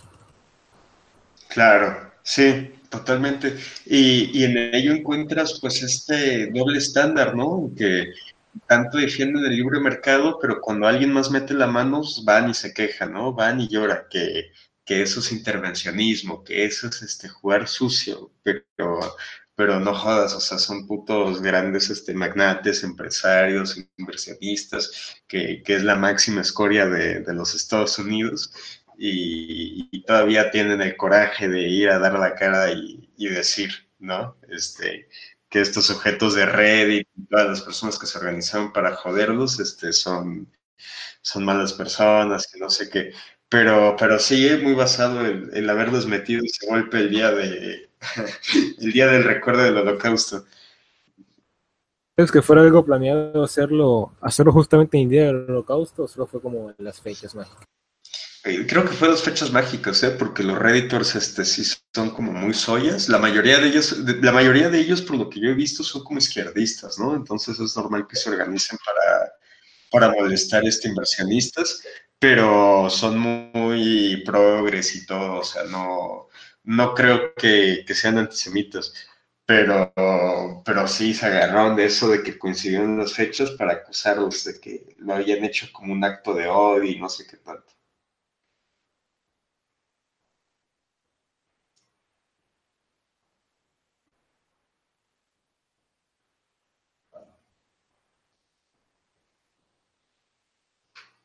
Pero sí.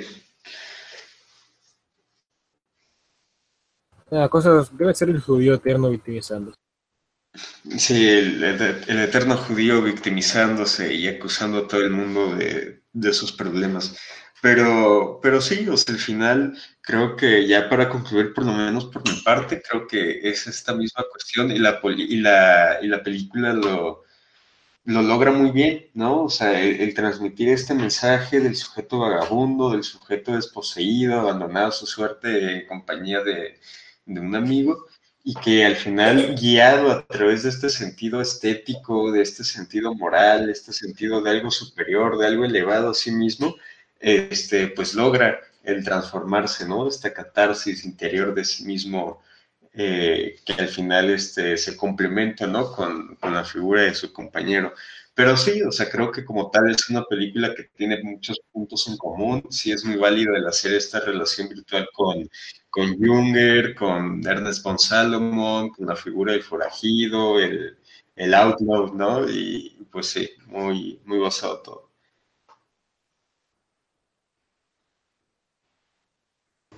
Bueno, muchachos, ya volví. Perfecto, basado y Basado y ubicado, sí, señor. ¿Qué tal, Esquizo? Sí, ya volví. Eh, tenía que entender mi puerta, pero ya está. Entonces, este. Pero, ¿cómo, ¿cuál fue su, su, conclusión de lo que está pasando ahorita de GameStop y Wall Street? Ah, no, pues nada, que, que, la verdad es que hay mucha hipocresía, ¿no? Dentro de, de, este círculo de inversionistas, porque son los primeros en abogar por el libre mercado, por la cero intervención, y ahora que el hombre común se organizó para joderlos, están pidiendo, ¿no? Que el gobierno de Estados Unidos se meta ahí para, para intervenir y, que no, vaya, que no, no sigan jugándola de este modo. Pero nada, es una cobardía enorme y, es un descaro este, absoluto el de los inversionistas, que, la verdad me da gusto, ¿no? Que les hayan metido este golpe. Eh, e igual es el primer paso a que la gente se empiece a organizar para estropear de los planes. Sí, efectivamente, porque también está este, como decía, ¿no? Este tema de que al diablo si le ganas a su propio juego se pone picón. Entonces es lo mismo, ¿no? Acá también Fausto le ganó, eh, aquí en, los gamers la están ganando y bueno, aquí en la película también pasa algo así. O sea, es este justamente como el trato que consiguió Willy no, no era, no no era el que él quería, el diablo se, pone, ¿no? Así, este, dice, no, pero tú ya, tú ya has dicho eso, ¿no? Y que libre mercado y que todo esto, ¿no? Y, y él le dice, no, pero bueno, si tienes algo más que apostarme, ahí sí puede ser, ¿no? Entonces es como que tú tienes que, lastimosamente tienes que seguirle su juego para ver, para ganarle en su propio juego. Y eso es este, lo, que, lo que pasó aquí, que es, eh, justamente él acepta un, duelo de guitarra con, con, con alguien que el diablo elige, ¿no? Que él podría haber elegido cualquiera, ¿no? Que le vendieron, le su arma, ¿no? Y eligió el de este guitarrista, que es... La historia se llama Jack Butler. Jack Butler. Eh, bueno, mm, nunca he escuchado de Jack Butler en guitarrista así, pero el, que lo interpreta es Steve Vai, ¿no? Steve Vai, que es un muy buen guitarrista. De hecho, sí, le han acusado de muchas cosas, ¿no? De, de Illuminati y demás, todo eso, porque él usa bastante esa estética, esa estética de los ojos, de los de colores, así como si fuera mística, todo ese, todo ese rollo. Le gusta bastante la estética, pero no, no, no, no necesariamente el, ¿cómo se dice esto? No necesariamente eh, el culto, los conceptos y todo eso, porque él tiene bastantes temas que son incluso hasta cristianos, ¿no? Tiene uno que se llama For the Love of God, ¿no? El, por el amor de Dios. Es, es un tema buenísimo, que es que al final no le dicen, este, bueno, hay mucha gente que encuentra a Bai que es una mezcla entre pagano y cristiano. Entonces al final de, su, de, la canción dice eso. Es bastante interesante. Entonces justamente eh, él es el elegido para batirse a duelo y justamente ahí él, ¿cómo se llama este, nuestro personaje, no? Lightning Boy eh, Eugene, él este, toca todo lo que sabe de blues, todo lo que está aprendiendo, todo lo que está tocando y solamente le solamente le, le, hace el reto con blues, ¿no? Solamente con puro blues. Pero justamente cuando llega eh, el momento que el guitarrista le saca su, arsenal, ¿no? Su, su, máximo ¿cómo se llama? Su, su, máximo, su máxima pieza, ¿no? musical Eugene responde también con la máxima pieza musical que él sabe, que es justamente música clásica. Y ahí es donde Eugene se da cuenta que todo lo que ha aprendido del otro lado no necesariamente tiene que descartarlo, no, necesariamente tiene que negarlo, no, tiene que negar su pasado, sino al contrario. el tema del blues es que también tú aceptes todo esto y que tú lo expreses. Y eso es lo que él hace justamente con eso. O sea, él acepta todo este entrenamiento que ha tenido en música clásica y lo mezcla y lo mezcla con blues y se la revesa a, aquí a Steve Vai, ¿no? Y Steve Vai, bueno, en la película no, no, sabe, obviamente que la vida real sí, ¿no? Obviamente que no, no, no sabe ahí este, tocar no, eh, eso, no, no, no le da, no le da, eh, no le da la habilidad y, pierde la batalla. Y ahí es donde justamente él, aquí Willy gana, Willy junto con Lightning Boy le ganan la, la apuesta al diablo le ganan en su propio juego y, y con su misma regla, ¿no? Usando justamente todo lo que ellos tenían a su disposición. Porque Willy también en algún momento sale ahí a apoyarlo, tocando con su armónica, eh, junto, junto con Lightning Boy, ¿no? Para inspirarlo. Porque también medio que él ya no... Se estaba perdiendo la confianza en, lo que, en, parte, en la mitad del duelo. Que medio que se, se estaba achicando, ¿no? Y sale justamente Willy a tocar con la armónica ahí para hacer duelo para, para hacer, perdón, para hacer, hacerle compañía, ¿no? Y entre los dos ahí eh, vuelve, vuelven justamente al, al duelo.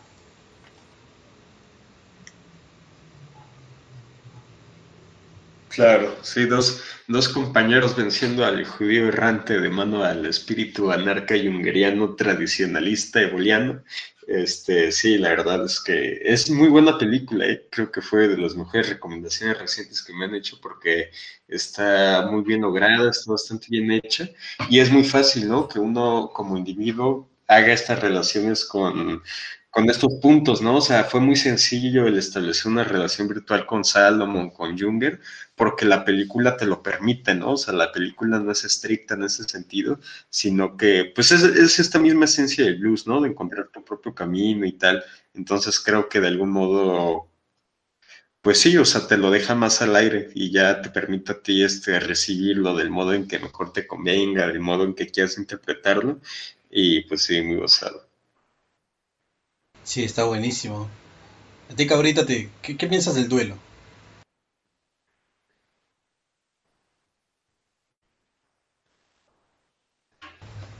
¿Estás ahí? Oh, esto, perdón, perdón, perdón, esto. Duelo es como la cosa más cool, que es como la parte que a uno le encanta, porque es como el tipo está ahí luchando, o sea, no, como que tienes que eh, prestar mucha atención a la música, cómo tocan, más que a las situaciones, porque se siente, se siente el sentimiento, es como cada rato van complejizándola, pero no es hasta que entra Willy que el tipo entiende que tiene que como que usar todo el conocimiento previo que ya tenía, todo eso que, que aprendió en el conservatorio, pero también toda la experiencia que obtuvo tocando por la calle, por la cafetera, entonces queda como Queda genial como un aprendizaje de lograr su propio estilo, su propia esencia.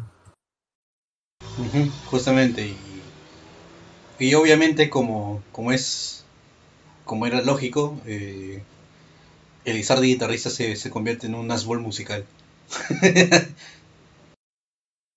Sí, vence a la dicotomía y forja su propia tercera vía, ¿no? Muy, muy anarco-yungeriano, duguinista, esotérico, ¿no? O sea, es un hombre hecho y cumplido que venció al diablo, se forjó en una odisea vagabunda y, y sí, o sea, se completa el personaje de un modo muy, muy propio. Claro, porque ¿quién dice que no puedes escuchar José José un martes y, el día, y al día siguiente puedes escuchar de Ding Jun? ¿Por qué no los dos? sí, José José y el neofolk industrial, neonazi van de la mano. ¿eh? Hay una clara relación oculta. Entonces, este, definitivamente, es todo esto, ¿no? O sea, y esto empieza porque es, es gente que ya tiene como que las ideas preestablecidas, ¿no? De cómo debería ser y cómo debería seguir todo eso, pero la verdad es que no es así, la vida te enseña de que tú tienes que, incluso con las cosas que te dicen, no, no se puede, que no se puede, que no deberías, no, que está mal que al Chele le pongas una, el, el yugo y las flechas, que no sé qué, que es un comunista, es como que fue la mierda, yo voy a hacer lo que yo quiera y punto. Claro, sí, sí, sí, sí. Y, como tú dices, pues al final el, el, blues te lo permite, se lo permite el personaje, porque de eso se trata, de encontrar tu propio camino.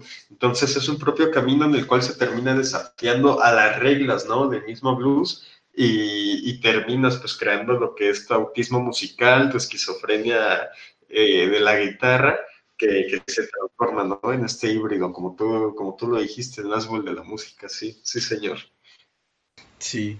Y bueno, para los que quieran profundizar en artistas así parecidos, bueno, yo obviamente recomiendo a Eric Johnson, a Andy Timmons.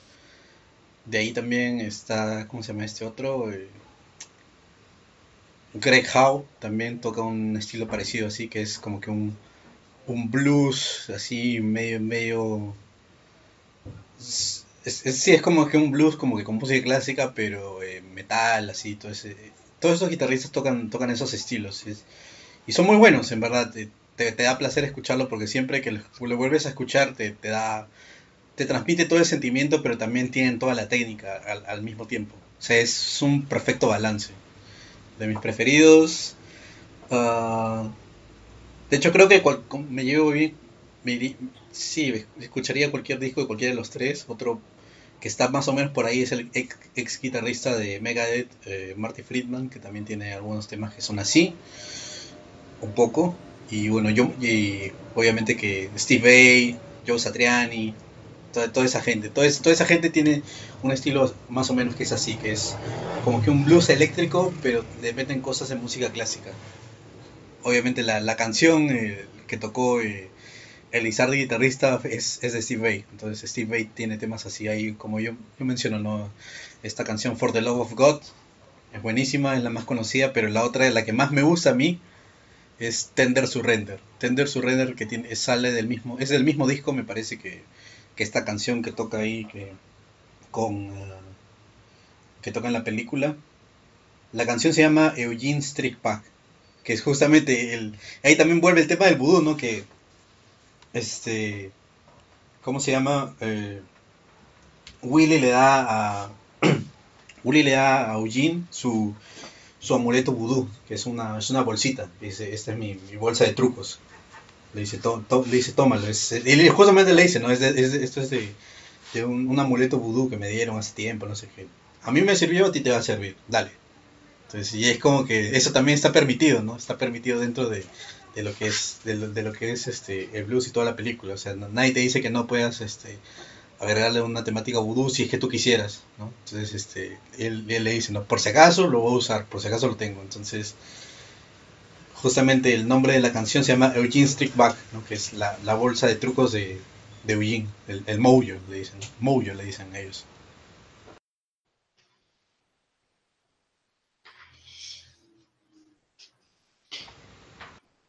No, ya haré una lista, haré una lista de, de, lo que mencionas y voy pasando las canciones este, por el canal de Telegram para que estén atentos y ya lo completamos con la ficha del programa de hoy. Sí, así obviamente usted no se pierde nada de eso, pero bueno. Cabrita, dime. Eso no, no, solo dije que genial. De hecho, quiero escuchar las canciones porque el tipo sí que toca bien, ¿eh? Sí, sí, sí, es, es buenazo, ¿no? Y, me parece bastante interesante todo como yo, este, por ejemplo, a mí también antes, eh, es, es como que uno empieza a vencer sus propios, eh, sus propias cosas establecidas porque era como que yo hace mucho tiempo era como que no, solamente escucho punk y de ahí empecé a escuchar metal y decía, no, ahora solamente escucho metal y de ahí empecé a escuchar ese tipo de cosas y no, y de ahí Dead in June, etcétera, y es como que ahora me da igual y es como que escucho, si algo me gusta, lo escucho, si, si, si quiero escuchar este, el triste, lo voy a escuchar, y normal, no, no me hago, no hago problemas por eso.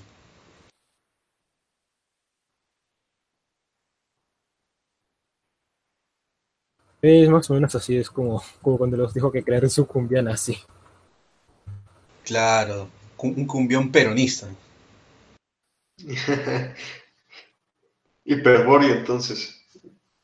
Sí, claro, claro, obviamente. Que era como que el, decían, ¿no? Que el metal, no, el metal es del diablo, no sé qué, y salió este, este, esta canción que era argentino, metalero y peronista. sí, y cristiano, ¿no? Creo. Sí, sí, perdón, este, argentino, cristiano y peronista. No, metalero, cristiano y peronista era. Sí, sí. Hiperbóreo el asunto, ¿eh?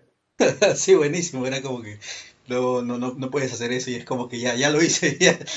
no es que no pueda, ya lo hice. Buenísimo, buenísimo. Y un poco eso también es la actitud del que tiene el blues y también el punk, ¿no? De hacer las cosas tú mismo y hacerlo por tu propio, por tus propios medios, por tu propia manera. Y es algo que disgusta bastante a, todos estos carcamanes que piensan que todo está, todo está establecido. No, no, no, al contrario, todo eso puede, todo puede ser creado. De hecho, el riéndome un poco y llegando un poco a la ironía de todo esto, es como que el mismo León de Grell en, en Almas Ardiendo te dice eso, ¿no? Todo puede ser hecho o nada puede ser hecho. Y ellos, no, y ellos no, no, entendieron y siempre lo citan. Es lo que me da risa. Sí, de hecho, eh, también este, me ha tocado ver así a carcamanes que citan a Junger y no tienen idea de Junger porque son los primeros en, en criticar esta óptica individual, ¿no? Pero como que solamente repiten las mismas citas de los mismos autores, pero jamás profundizan en ellos, ¿no? Como que no los alcanzan a entender. Como, como Brasilac, ¿no? O sea, Robert Brasilac, el francés, que es como muy citado y mencionado en páginas de filosofía disidente y esas cosas pero, o sea, es bien conocido que Brasil que era homosexual y era puto y hacía sus cosas y, bueno, o sea, como que ignoran parte del personaje y solamente se quedan con algunas citas, este, que vayan de la mano con, con su agenda, ¿no? Pero, pero sí ignoran, este, la profundidad o, o la esencia literaria de las mismas figuras. que creo que... O también como con, con, con Pierre Claro, Gonzalín o Monterland, todos ellos. Y, creo que ese es un problema que ya lo hemos mencionado en varios programas, ¿no? Pero ese es un problema bastante grave de, los círculos disidentes porque desperdician a sus autores, ¿no? O sea, no los exprimen, no les sacan nada, sino que buscan sus fotos, buscan sus frases, pero no les leen, ¿no? Y, y ahí los tienes abandonados, ahí los tienes, este, pues sin, sacarles ningún provecho. Y, son muy buenos autores, la verdad, o sea, son autores que sí darían para, para forjar una nueva doctrina, pero se ha desperdiciado, ¿no? Que creo que, creo que es lo que Dugin sí ha sabido hacer, ¿no? O sea, él sí ha rescatado eh, muy correctamente a distintas figuras y sí les ha dado un desarrollo que, nadie se había atrevido.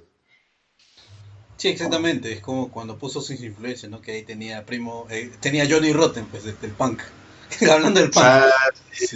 Tenía, a Rotten, a Primo de Rivera y a Bataille, ¿no? En la misma lista. Pues, Puede ser muy basado o muy cursiado. Y esas dos cosas en este caso.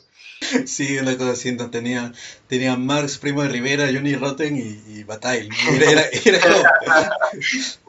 tenía, tenía Heidegger, Ébola y, y no me acuerdo quién ¿Quién otro más? Y a ¿no? Y era como que, puta, ¿qué? Sí, no, pero, pero Dugin sí ha, o sea, ha sido bastante listo, ¿eh? porque estos son autores abandonados que han sido dejados de lado por, por editoriales, por la atención mediática, y Dugin como que les da refugio, ¿no? Bajo su tutela intelectual, y, y les da un buen desarrollo, ¿no? O sea, tiene buenos escritos sobre Heidegger, sobre Junger, este, sobre ébola, ¿no? Que creo que ébola es de las figuras, este, no del fascismo, pero sí que orbitan alrededor de esta misma línea de pensamiento. a las que mejor ha sabido rescatar, ¿no? El buen Dubin. Sí, y eso es más o menos como una actitud del, blues, ¿no? O sea, es como que el mismo Willy te le explica, ¿no? Que, a pesar de que tengas la técnica, a pesar de que estés tocando así, si tú no lo entiendes, o sea, si tú verdaderamente no lo sientes, no, no eres un bluesman. Es lo mismo aquí también, o sea, si tú puedes leer las frases, puedes leerte los libros, puedes compartir las frases, pero si tú no lo entiendes, si tú no lo sientes, entonces es por las huevas, o sea, estás, estás malgastando tu tiempo ahí. Claro, sí, sí, sí, sí, el blues es el fascismo de una nueva generación abandonada. Sí, definitivamente, ¿no? Y eso es como que, y es algo que ya se había hecho, ¿no? Porque el blues es de los años 20 también. ¡Oh, curioso! ¿no? ¡Qué curioso! ¿no? blues fascismo. Ah, y estás diciendo que el nacimiento del blues es tan próximo como el nacimiento del fascismo. Oh. Claro, absolutamente. Absolutamente. Ya, ya después de un artículo sobre el show de Ocho Hiperborio se viene un artículo sobre la relación esotérica del blues y el fascismo, ¿eh? Ya pronto. Sí, una, una vez me acuerdo que también hablando de Eric Clapton, a una vez a Eric Clapton le dijeron que era el rey del blues y Eric Clapton en, los 60, 70 me parece que dijo que le llega el pincho que hayan tantos migrantes, este, tantos migrantes en el Reino Unido y están cagando el país y que no tienen que regresar de todas maneras, ¿no? Por eso yo te dije pasados, hay más tema, hay más tema ahí para sacar. Del National Front era, ¿no? Muy basado. Sí, sí, sí, sí, dijo el National Front, sí. No, no, o sea, no, no, es por joder, o sea, dijo, dijo que sí, que sí, o sea, que él no era del National Front, pero que sí lo apoyaba, que sí le gustaba eso. Ah, ¿en serio? Sí, weón, no te estoy jodiendo, o sea, sí salió ahí una noticia ahí. Que, eh, Oh, bluesfascismo entonces, bluesfascismo esotérico, se viene. Sí, buenazo, ¿no? Y es, y es todo este tema de que funciona en todo lo que es la comunidad, ¿no? Porque es la comunidad blusera, eh, entre ellos se conocen. De hecho, hablando de eso, yo conozco a un blusero de, Estados Unidos que es, sí es facho, es facho, o sea, de ahí te paso, te paso el contacto, lo tengo en Twitter, que está, estábamos conversando un día acerca de, no de la relación del blues y fascismo, sino del blues en general, un día, eh, me decía, bueno, tú eres, tú eres hispanoamericano, ¿cómo chucha sabes todo esto? Y le dije, ah, bueno, pues. Porque es también con, con el tema de, de, mi familiar que es músico de blues, ¿no? Que es como que se fue. Es como así, lo vieron como, como al. Como al como al Lightning Boy, ¿no? El, el ¿no? Como que, ¿y este bon quién es, no? Porque viene, viene acá de, Perú, ¿no? De, ¿Cuándo has escuchado tu, tu blues en Perú, no? Entonces va y se pone a tocar y es como que, ah, no, este bon es otra cosa. me parece, eso es, es, como, es como que, es como eso, ¿no? Y yo también cuando me acuerdo, hay una situación similar que cuando yo me fui a, eh, cuando estuve en Europa en 2016, ¿no? Y me encontré a la gente que era de acción, ¿cómo era? De eh, acción identitaria me parece que es, o... No, generación identitaria, perdón, ¿no? Entonces, mm. y había hablado con el, con el que era de Hungría, ¿no? Y le, le, hablé de yo de, de Guian Fay, le hablé de, de Alain de Benoit, de, de Duin, de todo esto, y el me dijo, ¿qué, güey? ¿Y tú de dónde eres? Y me, dijo, me pensaba que era de Argentina, le dije, no, yo soy de Perú. Y dijo, ¿qué? ¿Cómo, cómo, cómo llegas ahí? Y dije, bueno, pues, PDF. Claro, no, sí, sí, no, te imagino la situación, ¿no? De, probablemente un peruano sabe más sobre estos autores que el militante promedio de generación identitaria, ¿no? Pero sí. Sí, sí, fue, fue, fue así, fue, fue lo caso.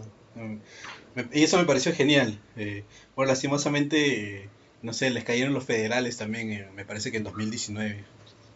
Que No, creo que hace poco prohibieron, ¿no? Una cápsula de generación identitaria, un enclave. Sí, el de, me parece que es el de, ¿cómo se llama este? Me parece que fue, no sé si fue en Dinamarca o en Francia, en uno de estos dos países, me parece que fue. Mm. Sí, creo que en Francia fue, pero sí, hace poco les, les tumbaron también. Sí, porque se tumbaron también, ¿cómo se llama este? A, Bastión Nacional también, que era de, Francia. Que también, que esos sí eran fachofachos. Y, pero sí, Macron los prohibió primero a ellos y después lo ha prohibido a, a Generación Identitaria. Y va a seguir prohibiendo más cosas. Ah, bueno, que a la vez creo que es bueno, ¿no? Porque va a hacer que se radicalicen y ya dejen ese tema de los partidos y los grupos y ya empiecen a hacer más cosas. Pero, pero sí, la situación en Francia está muy tensa, ¿no? Con esto de los ataques y los atentados. Ya se viene la nueva generación que decía Guillaume Fay. Sí, y también que habla, Kai Murros también habla de esto. Y me parece bien interesante todo esto, pero, por ejemplo, Cabrita, tú que eres de la nueva generación en Latinoamérica, ¿cómo ves estos temas y que podrían tal vez replicarse aquí o, o cómo lo ves? Pues todos son como grupos pequeños, organizaciones muy, muy puntuales de personas con un interés singular y esto está bien en primera instancia, pero es eh, muy poco probable que crezcan fuera o bueno, dentro de este marco del poder ya establecido. Entonces yo creo que lo mejor es que existan para poder juntar a los individuos que tienen ese espíritu o ese deseo de realmente hacer algo, de identificarse los unos a los otros y así empezar a mínimo a actuar y a actuar a tener experiencia, ya sea para aprender, ya sea para decepcionarte, ya sea para que hagas tus propias ideas. Es mil veces mejor a eso a que militen en el Partido Conservador. Sí, o sea, en vez de que se vayan al conservatorio, váyanse al camino y aprendan su propio blues. Básicamente eso, ¿sí o no, cabrito? En efecto.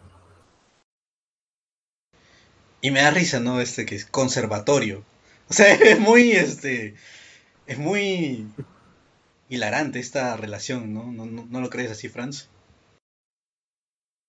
Sí, totalmente. Es que te, te, digo, o sea, la película es tan abierta que nos permite sacar estas relaciones virtuales entre autores y cosas y la interpretación que le das es muy, pues es muy abierta, ¿no? O sea, realmente cualquiera que vea la película se lo puede tomar a su propio modo y, sí, este, muy basado esto del anarca, vagabundo, jungeriano, del, hombre sobre las ruinas, desposeído y abandonado, que vence al judío errante y, y, en el camino además este, abandona ¿no? este, la, la tutela de la sociedad para encontrar su propia andanza. Muy basado todo. Sí, buenísimo. Justamente por eso la película es muy buena y obviamente recomiendo a la audiencia que la, que la miren y ustedes saquen sus propias conclusiones. De hecho, esto es simplemente eh, lo que encontramos nosotros. Usted puede ser que ustedes saquen, encuentren muchísimo más cosas y eso es lo importante, ¿no? O sea, también como estábamos hablando aquí, usen los autores que ustedes conocen y sáquenles el provecho, así como, como hizo Lightning Boy ahí, sacando el provecho a lo que él ya sabía. Entonces es lo, es lo mismo. Es lo mismo aquí. Cuando tú, cuando tú lo ves, cuando tú ves así, lo ves con otros ojos.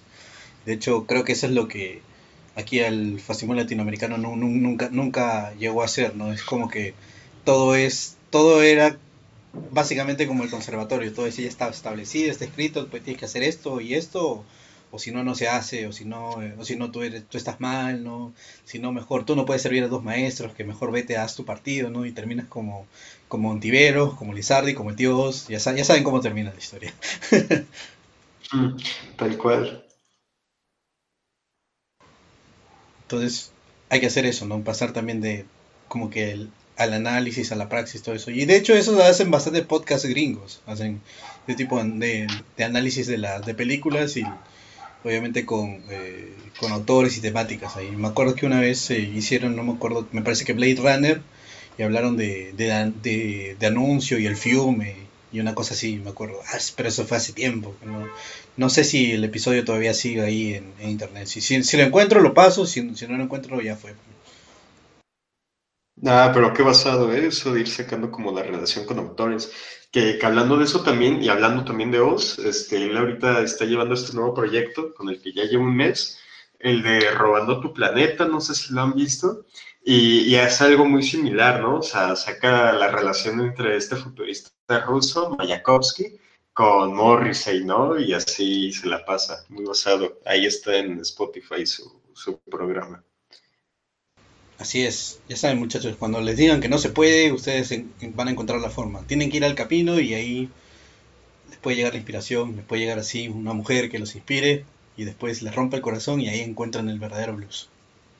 Basado. Y, los puntos suman el doble si, si, la mujer tiene por casualidad de novio al líder de alguna organización neofascista y, si ella misma es skinhead, ¿eh? Basado, basado.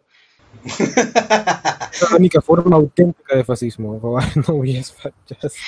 Sí, robar novias fachas siendo menor de edad es la cosa más yungeriana y hiperbórea que puede hacerse, muchachos. No hay otra forma de, de combatir al mundo moderno. Así es, muchachos. Bueno, Cabrita, tu puntuación, tú que eres crítico. Pues esto así es una escala de, de 10, pues yo digo que es algo así como un 8 o un 9. No sé, creo que la película hace muy bien todo. Eh, al final sí hay algunos detalles como que no me gustan tanto de la cinematografía, pero nada, cosas mías. La película es genial, ¿eh? Ay, deberían verla. Es una de estas películas retro, las que siempre se tienen que ver y le puedes sacar provecho. Sí, yo también creo que, con efecto. o sea, lo que me encanta, lo que me encanta de que sea retro es eso de que se quedó como que atrapada en ese pedazo de tiempo y sirve como un perfecto, como se nota que no es de mucho presupuesto, sirve como una perfecta muestra de, cosas de ese momento que pues obviamente hoy son radicalmente diferentes. Hablando de algo adicional, eh, la música de la película, o sea, los blues, todo eso lo hace Rick Oder, R-Y-C-O-D-E-R, Ray, Coder. Es un blusero también muy bueno, eh, me gusta bastante eh, también su música, yo recomiendo bastante tal vez su segundo álbum creo que yo lo recomiendo más, más que el primero. El segundo me gusta más. Entonces eh, es, es, tema así como de encontrar autores, también de encontrar este, artistas que han sido perdidos así en, este limbo del tiempo, que tal vez no se conozcan aquí. Y una vez que lo, le dan su escuchada así, ustedes sacan provecho. Porque, por ejemplo, yo eh, con el tema de blues, como yo crecí escuchando blues y he tenido el privilegio de hacer eso, eh, siempre que, por ejemplo, yo, a mí me, encanta bastante el metal, todo eso, pero si en algún momento me pongo, de la nada, no sé, me provoca escuchar un blues, me puedo quedar ahí escuchando por, por días, solamente blues. entonces, entonces es, es, una cosa así, ¿no? Que tú también te, te, terminas perdiendo, eh, si es que... Si es que de verdad te gusta, ¿no? Si es que de verdad es lo tuyo. Si no, como un tema cultural, igual, denle un par de escuchadas así y ya ustedes saquen sus conclusiones. ¿Tu conclusión, Franz? Pues, pues nada, muchachos, vayan a ver la película. Está bastante bien, está muy bien lograda, insisto, tanto la estética como la ambientación. Y, bueno, es muy fácil el permitirse, insisto de nuevo con este punto, el sacar esta relación virtual con todos estos autores, pero independientemente de ello, la película es excelente.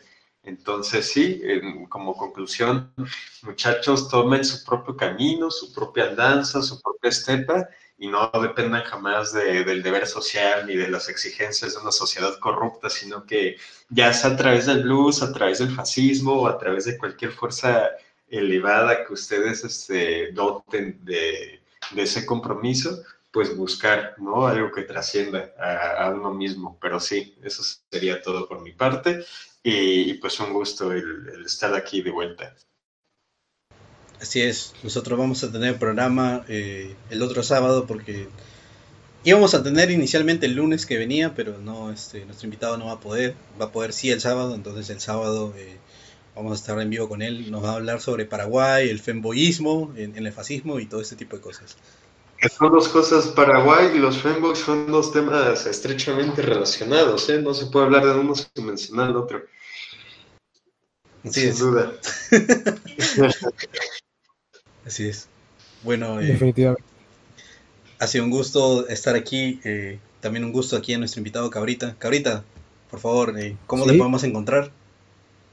me encuentro como el hombre de los hechos de lámina en YouTube y en Twitter me encuentran como arroba cabra o algo así. Y hablando de eso, Franz, a ti te, te habían baneado el, Twitter, pero ahora estás de nuevo ahí en las andanzas. ¿Cómo te encontramos en Twitter? Así es, así es. Arroba la medianoche guion bajo, así voy a estar en Twitter, a ver si no me lo tumban. Eh, pero sí, muchachos, ya, ya estamos de vuelta. Y pues en Instagram ya abrimos una cuenta además de la de estrientismo, arroba tempestismo guion bajo también. Y, pues eso, chequen todos nuestros proyectos, chequen nuestro canal en Telegram, este, arroba el Cholocast. Y pues nada, un gusto estar acá. Mm, ya saben, muchachos, si tienen que enfrentarse al diablo en su propio juego, Ustedes tienen que usar todo lo que saben. Todo, todo, absolutamente todo. Y una vez que le, una vez que le, venzan, va a estar haciendo que se va a quejar y todo eso, pero al final no importa porque ya le ganaron. Eso es lo, eso es lo que importa. Y tienen que hacerlo mediante sus propios términos, en su propio camino. Así que ya saben. Esa es la fórmula de vencer al, al eterno enemigo errante. Y bueno, eso sería todo. Así Así es, y eso, y eso sería todo por ahora. Que tengan una bonita, un bonito día, un, buen sábado, que tengan un bonito sábado y ya bueno, ustedes vean de aquí si ven la película, si deciden ver la película, ahora que todos entramos en cuarentena de nuevo, o tal vez no. Ya al final eso es tema, tema de ustedes, pero de nuevo lo recomendamos y bueno, hasta el próximo sábado. Nos vemos. Y bueno, quedó. salió bastante bien. Quedó. Me gustó bastante.